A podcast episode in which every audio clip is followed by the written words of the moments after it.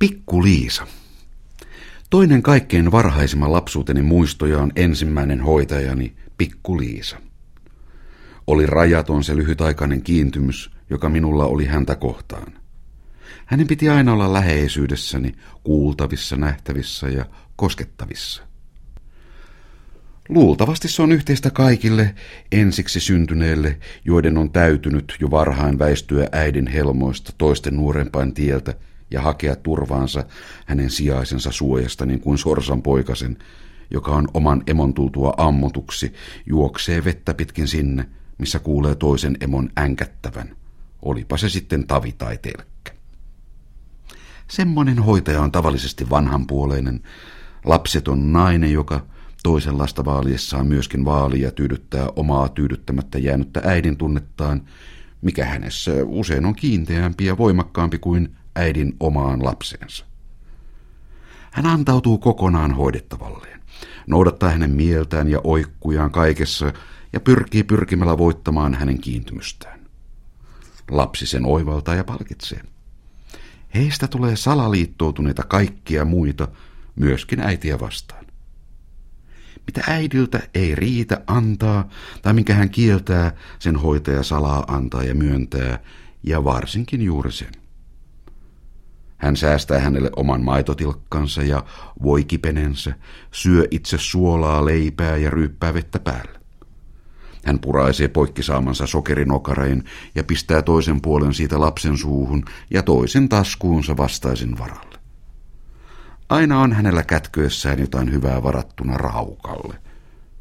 Kun äiti toruu tai kurittaa, kai syystä kylläkin, lohduttaa ja viihdyttää hoitajan selän takana tai tempaa pahankurisen kesken kaiken pois ja vie hänet katsomaan jotain, kissaa tai koiraa tai lampaita, tai vieraan hevosta portin takana, tai vie puutarhaan ja poimii mansikan marjamaasta tai taittaa herneen palon kielletystä penkistä.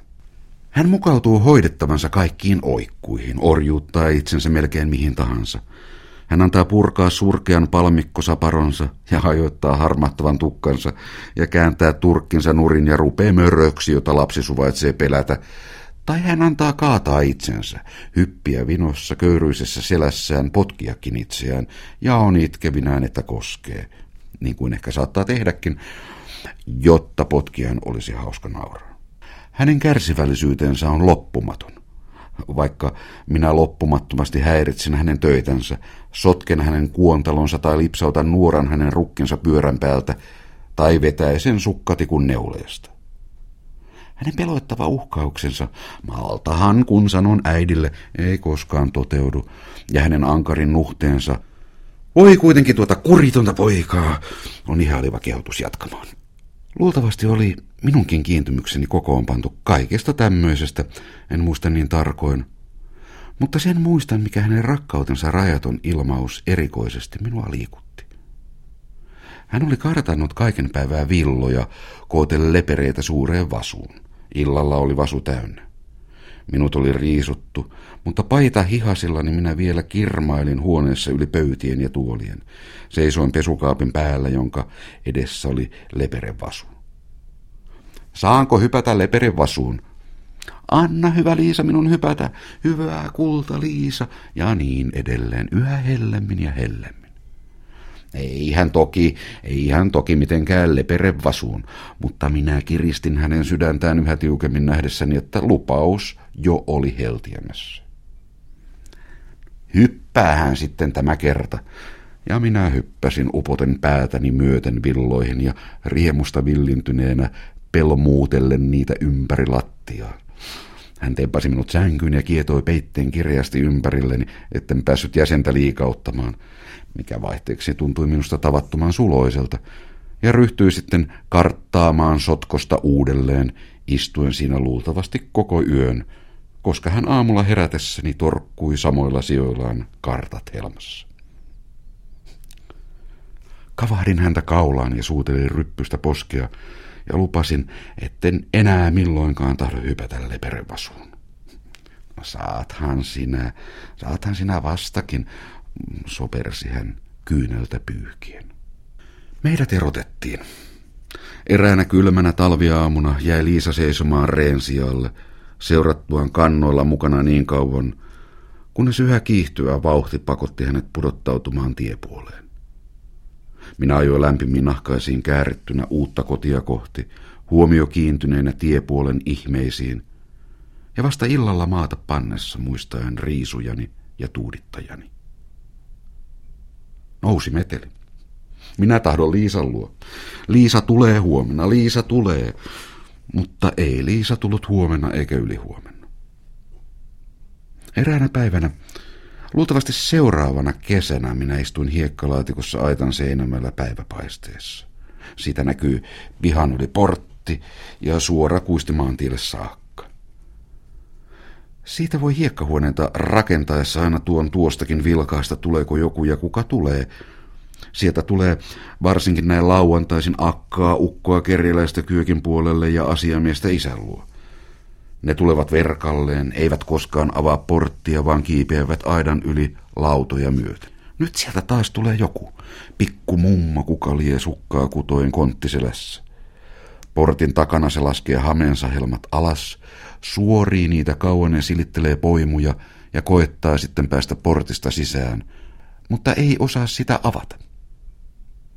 Nouse sinä mummo aidan yli, koska et kuitenkaan osaa porttia avata, huudan minä. Ja se tottelee ja kompuroi aidan yli jalassa lipokkaat. Silloin minä hänet tunnen. Rintaani kouristaa riemu, jonka heijastusvaikutus tuntuu siinä vielä viiden vuosikymmenen kuluttua. Pikku Liisa, kirkaisen minä. Kirmaisen ylös, menen kuin tainnoksiin, josta herään vasta sitten, kun rinta on iskenyt rintaan niin, että tekee kipeää. Olen käpristäytynyt hänen syliinsä, kädet kaulaan puristettuina, jalat tempoen ja potkien. Painan häntä maahan, putoan pois, karkaan uudelleen syliin, taas maahan, riuhdon häntä kädestä, reuhdon ja ulvon hänen ympärillään kuin koiran penikka. Pyöritän häntä, pyöryn itse ja pyörrytän hänet, kunnes toinnumme hoipertuneena aidan viereen heinikkoon. Minä riistän hänet siitä sisään, vien hänet saliin, panen hänet sohvalle istumaan ja vaadin, että hänelle pitää tehdä tila vieraskamariin piispan sänkyn silkkipeitteen alle. Hänen täytyy syödä meidän pöydässä eikä kyökissä. Siitä ei tule mitään. Hän ei tahdo eikä äitikään näy oikein tahtovan. Äiti ei ole oikein iloinen hänen tulostaan, en tiedä miksi. Minä suostun siihen, että hän kyhnähtää lattialle vuoteen viereen – ja lupaa maata siinä koko yön. Aamulla löydän hänet saunan penkiltä nukkumasta. Minä herätän hänet armotta ja torun häntä siitä, ettei hän ollutkaan minua pukemassa. Hän lepyttää minut eväillään.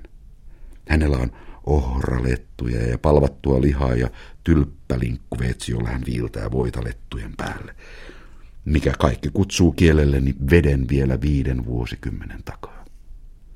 Hänen vaatteissaan on sama savupirtin suloinen tuoksu, mikä ennenkin.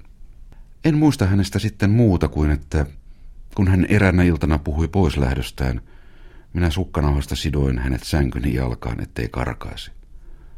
Mutta aamulla hän kuitenkin oli poissa. En löytänyt häntä saunasta enkä mistään. Juoksin itkien ja hänen nimeään huutaen maantielle, mistä minut väkisin retutettiin pihaan. Kaipian taas viihdyin ja tyydyin. Luultavasti lahjottiin minut lakeripaidalla tai puolukkahillolla kerman ja sokerileivän kerran. Se ei kuitenkaan jäänyt hänestä viimeiseksi muistokseni. Minulle jäi hänestä ainaisena muistona elinaikainen mieltymys savupiiretille tuoksuviin vaatteisiin ja ohralettuihin ja palvattuun lihaan. Ja minun rinnassani läikähtää lämpimästi yhä vieläkin joka kerta, kun minua vastaan tulee pikkuinen vanha mummo, sukkaa kutoen, kontti selässä ja lipokkaat jalassa ja niskassa laiha saparopalmikko.